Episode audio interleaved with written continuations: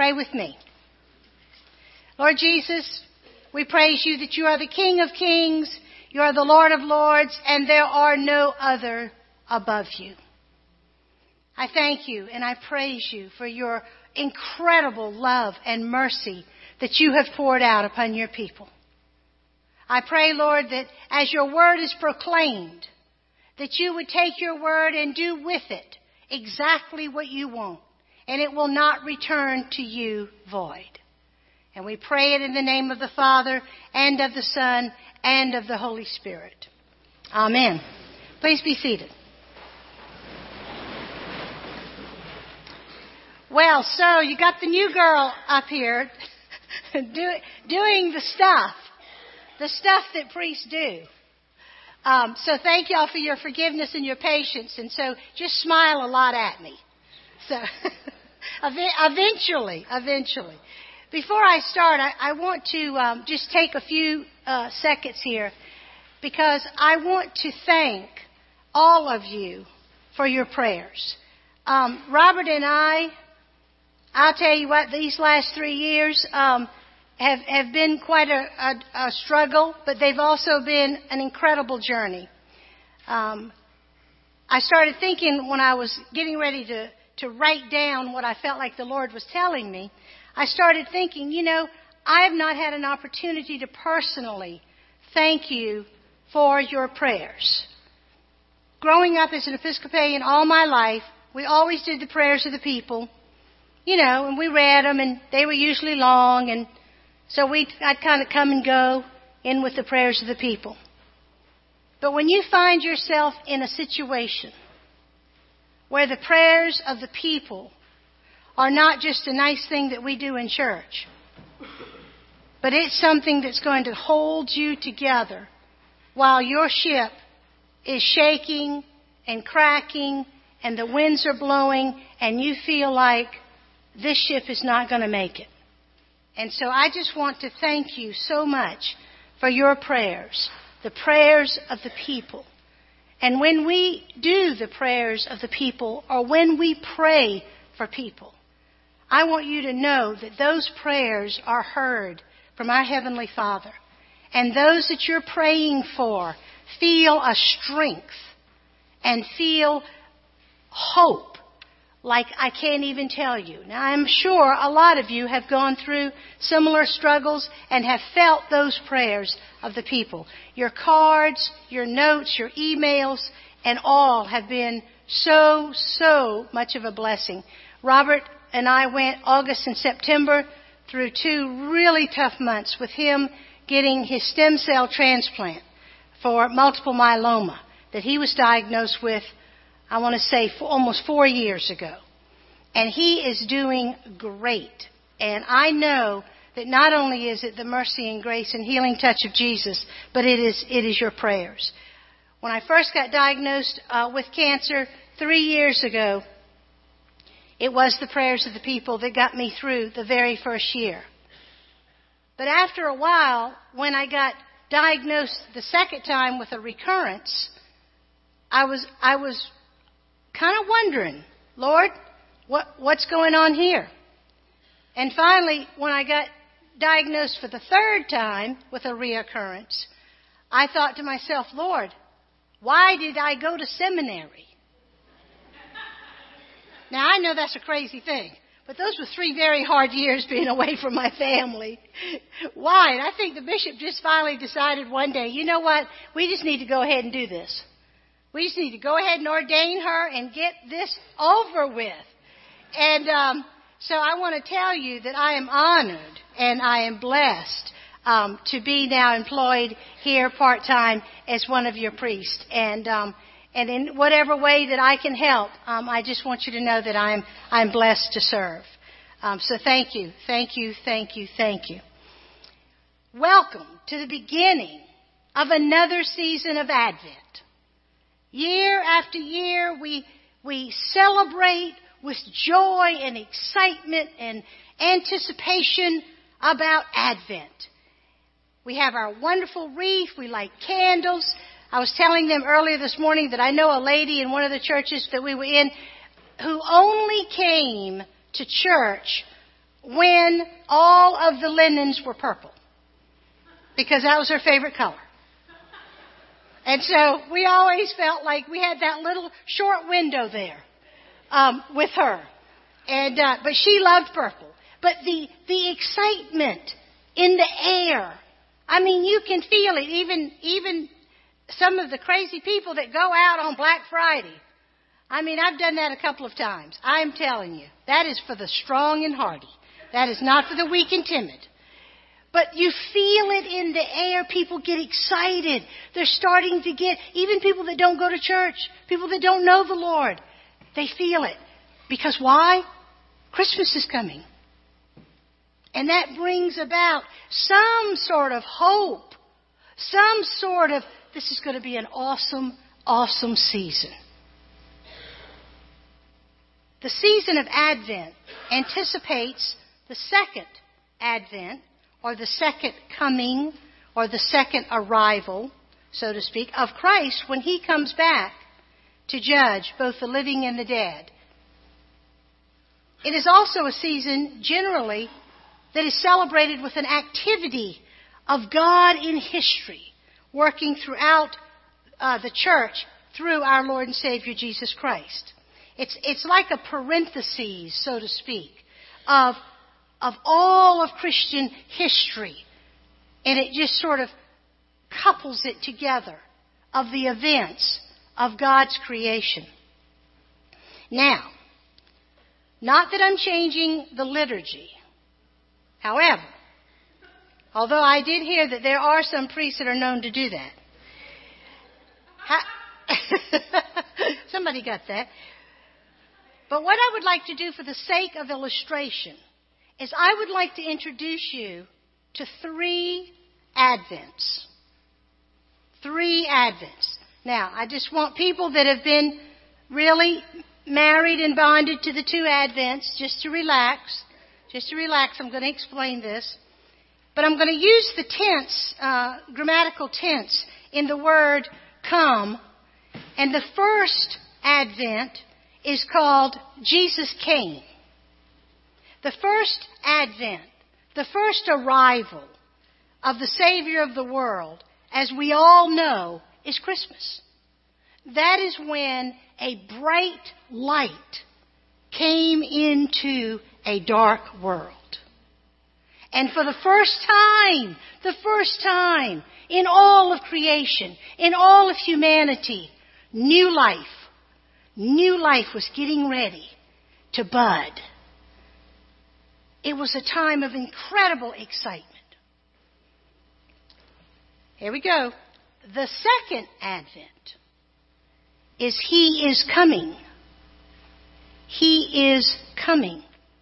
As a result of the first advent, of Jesus coming, as a result of that, our Messiah, our Savior, coming into this world, every person now has the opportunity of having an Advent moment.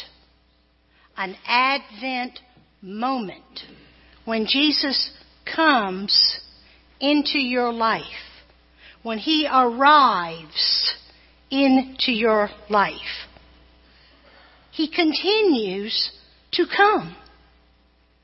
Although He came as a baby and was Lord at His birth, He continues to come every single day in some way into our life. So this is our second advent. And then the third advent is He will come again. Now, we know that in our gospel text, as well as in Matthew and in Mark, that He will make a last advent. He will make a last coming. He will make a last arrival. But when He comes on that last time, it's not going to be Jesus meek and mild. It's not going to be the little baby Jesus in the manger. It's not going to be the second advent where he continuously comes and touches us and feeds us. We know in the garden, for instance, when Adam and Eve departed and left God because of disobedience, God came then He came to them. He came and he said, Where are you? They were hiding. But instead, God continued to come to his people through prophets, through miracles, through events, until finally he came himself through the, second person of the Trinity. The only problem with, with our gospel today, though, about this period of him not being here yet, is it doesn't sound very cheery, does it? It doesn't sound like how I started with the excitement in the air and everybody's all excited and, and, you know, we get to wear our fall clothes and, you know, I got to wear my purple hat and all these sort of things that we're excited about. It sounds like terror. It sounds like horror, death, sadness, tragedy. Everything that could possibly happen that's what it sounds like. It sounds like when it got bad, it got worse. It sounded like there was going to be nothing left. So, what I would like for you to do is to allow me to do sort of a sermon Bible study. So, what I want you to do is, I'm sure all of you have brought your Bibles today. I'm going to have to send out an email when I'm preaching to tell you that you have to bring your Bible. Because we're uh, very good up front. Okay, that's good. Would you like to join our church? that's my daughter, so I had to pick on her. What we're going to do is look at Luke 21. So turn in your Pew Bible to Luke 21. Matthew, Mark, Luke. And I'm going to make just a, I want to do a brief overview leading up to our gospel text today so that we can sort of see what comes before. And then also, I will hopefully conclude with what comes after uh, by giving you just a quick little line about chapter 22. But if you look at those first four verses, um, which you know you can read those when you get home, but those first four verses are about the widow's offering. Now you know Jesus has been going these years and he has been fighting this mental, physical, spiritual, emotional battle with the Pharisees, with those that are rejecting him, with the skeptics. And he's now to the place where he's coming to the end of his time on earth.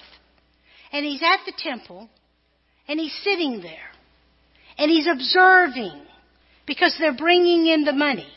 The people are bringing in the offering. And you've got the very, very rich. And they're bringing in their bags of money, dropping them loudly in the box.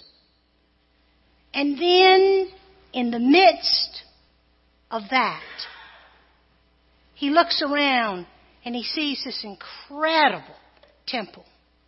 Ornate, beautiful, gilded, gorgeous, real expensive. And in the midst of that drama comes this woman who has two, just two coins. And she takes those coins and she puts them in the box. And she walks away. Don't you know that the heart of Jesus was so touched by that woman because he, being God, knew that that's all she had. But by faith, she also knew that God was going to do whatever he needed to do in her life to make sure that she had food. And that somehow she'd be able to make enough money to get the food and the things that she needed. In the middle of that, Jesus sees the heart, the holy nudge upon this woman. Out of her poverty, she gave. Out of their surplus, they gave. Then we look at verses 5 and 6. This is the destruction of the temple, the very building that we're talking about here. Jesus is telling them, this building that you adore so much and have spent so much money on making it just as perfect because why? This is where God lives. There's not going to be one stone left on upon another stone. It's going to be destroyed. It's coming down. Can you imagine or fathom if we were to walk in here next Sunday, drive our cars up, pull in there, and look, and there's nothing on this plot. There's nothing on this land. Every single building is completely torn down to the ground, level. Nothing. It's unfathomable. We can't even imagine it. Imagine that you wake up one morning and the phone rings and you find out that your, your child has been in a terrible accident. Would you please come to the hospital? So you go to the hospital and, and your child is dead. It's unfathomable. You can't imagine it. But you're looking at it and you know it's true. Or can you imagine? You go to work. You've got a mortgage. You've got children. Your spouse. You've got all sorts of things. Electricity, water, all the things, the everyday things of life.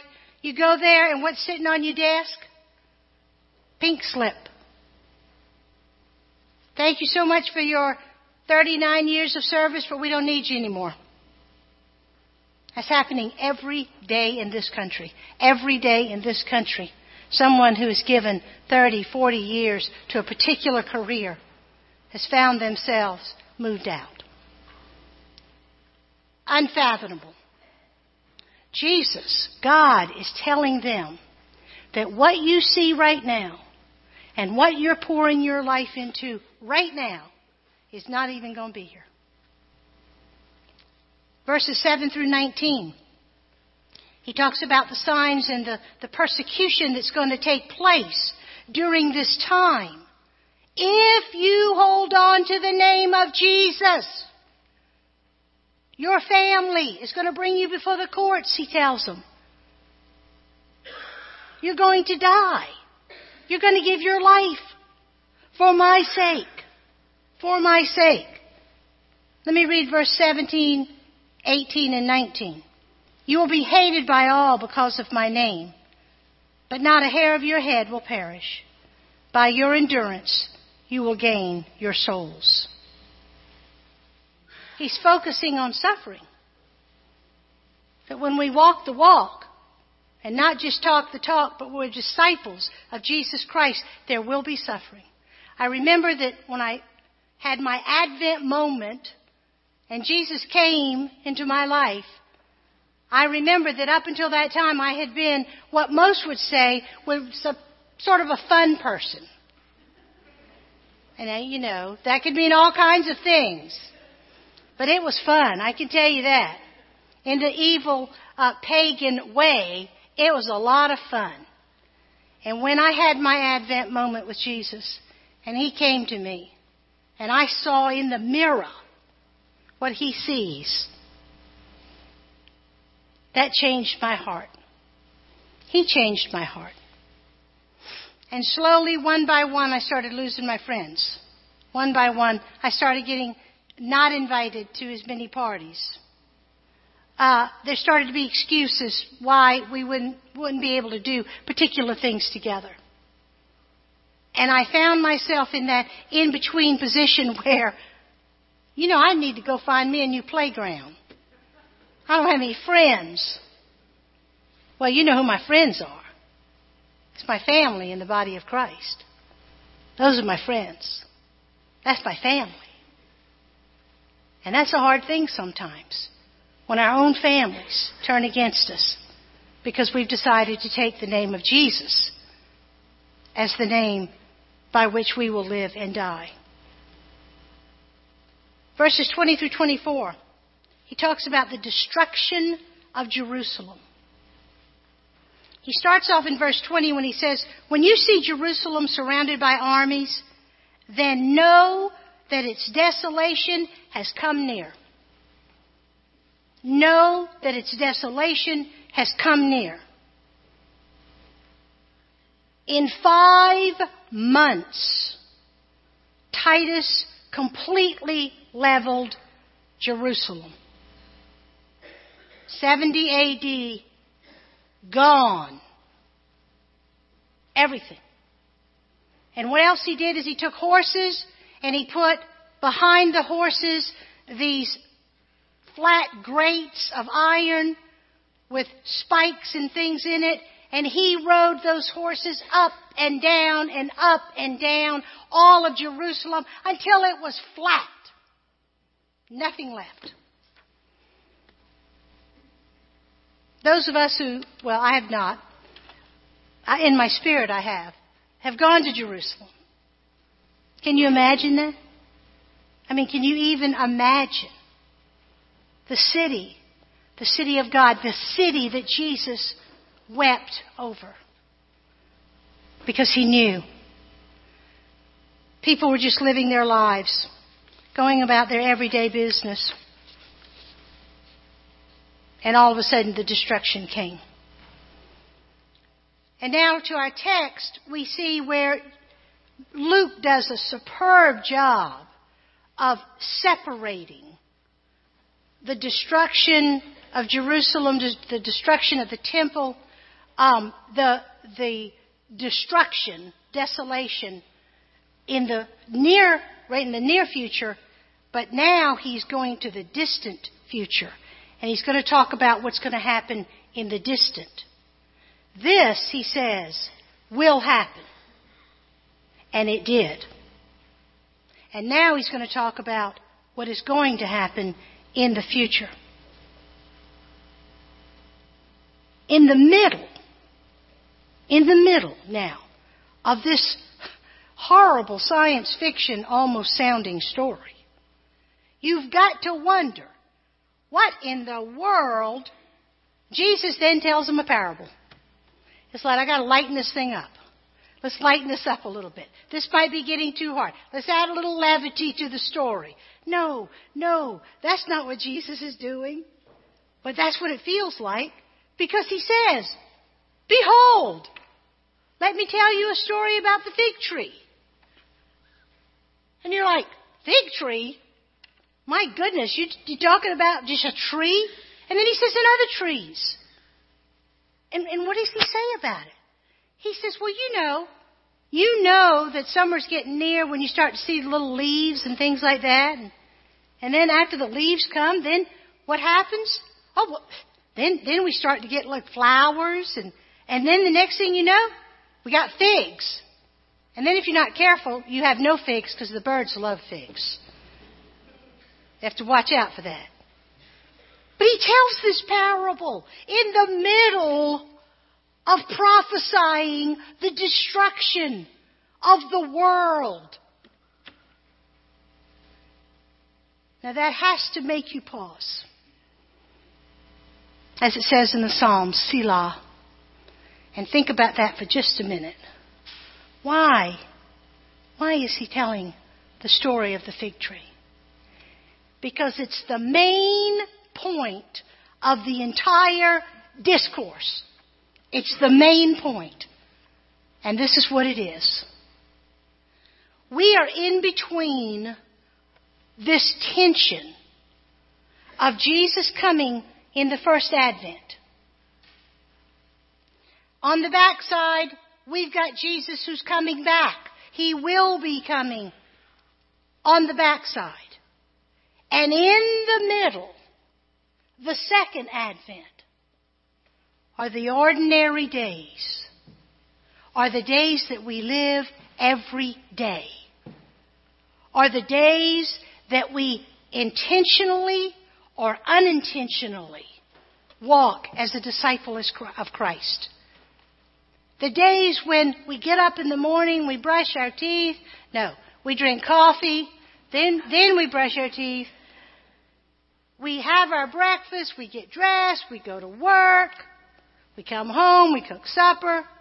Ordinary days. Every day. That's where we are, brothers and sisters. We are like a fig tree. We're just ordinary people that because of the Advent moment in our life, we have become extraordinary. And we know the prophecies. And we know what's going to happen. We know. It already happened like he said. Now we know what's going to happen in the future.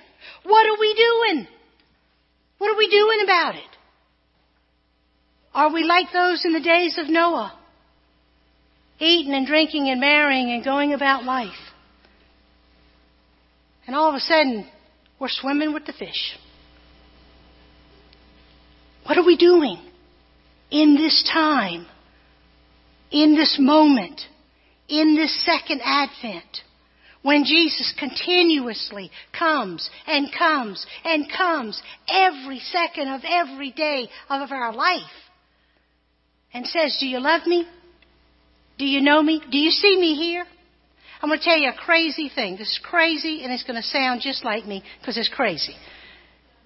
When the second time when I was diagnosed with um, with the breast cancer that had found its little location in one of the escapees that had found its location on my spine. The grace and mercy of God was that I fell down the steps and broke my back. Had I not fallen down the steps and, and had a compression fracture in my back, they would not have found that breast cancer lesion and it would have traveled right on up my spine. And my oncologist said, and it would have gone to your brain. He said, now when we do brains, that's a whole different picture. That's what he told me. And the Lord said, I got you. I got you. You know, sometimes it takes falling down the steps. Sometimes, as, as my aunt used to say all the time, sometimes the Lord has to, instead of getting the two by four, He has to get the two by six. I said, wow.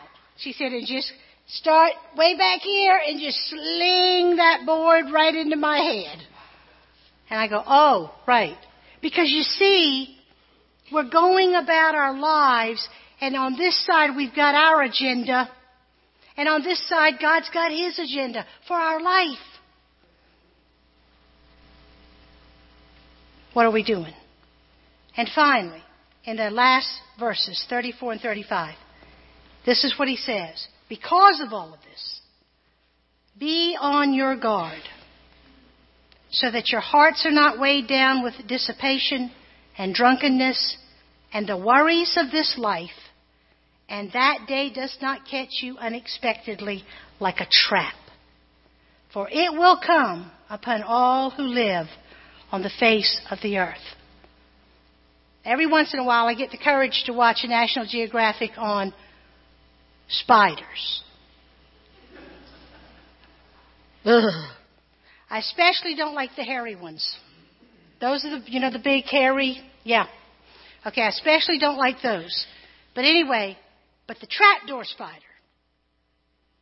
You know, his victims, they just walking along, minding their own business, you know, looking for something to eat, not even thinking about what's going on. That trapdoor goes up and bam, Gone. History. Never seen again. This is what Jesus is saying. Don't let this happen to you because I've told you. I've told you. So let's do a conclusion review so that we don't get all messed up with the three Advents. I asked the people at 8 o'clock, I said, um, I haven't really confused you with three Advents, have I? And they said, no. I said, well, I just want to make sure because three Advents, that's really pushing it. first Advent, first coming, first arrival, Jesus, Lord at his birth, a baby. What a glorious event. The angels are in heaven. They're visible. The shepherds see them. They're so excited they can't hardly stand it. They go flying into town. Don't you know people thought that they were out there, you know, sniffing whatever or drinking whatever. But they were so excited because they saw it. They saw it. Second arrival. Because of the death, resurrection, and ascension, and the arrival of God, He sent the Holy Spirit so that every single one of us will have an Advent moment where Jesus will come to us. And that door will be open to eternal life. Behold the fig tree. That's where we are. Behold Francis, Brenda, Sue, Louise, Bev. Behold these people in their ordinary, everyday lives. I'm coming. I'm coming to them every second of every minute. And I'm giving hope and I'm giving excitement because I'm coming back. And when I come back, I'm going to get you. And I'm going to take you with me. Behold. And finally, the third. He will come in all of his glory. Oh my gosh. I want to be alive and yet I want to be with him. You know? I want to be here when he comes because I want to see it, but yet I want to be with him too. I think it, I think it might be scary. I do. I think all that's going to happen before he comes back, I think it's going to be scary. I don't think our human frailty is going to be able to comprehend. I think that the enemy will be at his best with lies and deceit and deception and doubt. I think he will have his A game on. And I think it'll be a little bit scary. Every eye will see Jesus Christ when he comes. But let me read to you again. Let me read to you again what Jesus says when that moment comes. Verse 28. Now when these things begin to take place, Stand up. Raise your head because your redemption is drawing nigh. Look him in the eye because he knows you and you know him. Because you know why? In the second advent, you've been preparing for this very moment. You've listened to him. You've prayed. You've studied the Word. You've said, Lord, show me the areas of my life that are keeping me from total commitment to you. So when you see your Savior, you're going to look him in the eye. And he's saying, stand up. Don't fall on the ground in shame. But there will be some who, who will not be able to look at him because it says that he's coming to judge the living and the dead. Here's the challenge. What are we doing? What are we doing in the second advent? We've still got time. I love it. We've still got time. He hadn't come yet. But He's given us this moment. He's given us this time. And He is a God of redemption. Stand up. Stand up, raise your head, for your redemption draws nigh. Let us pray. Lord Jesus, we just thank you and praise you and we glorify you and Lord, we we are frail and we know it, but because you live inside of us, we have the King of Kings and Lord of Lords, the creator of the universe, living inside of these frail earthen vessels.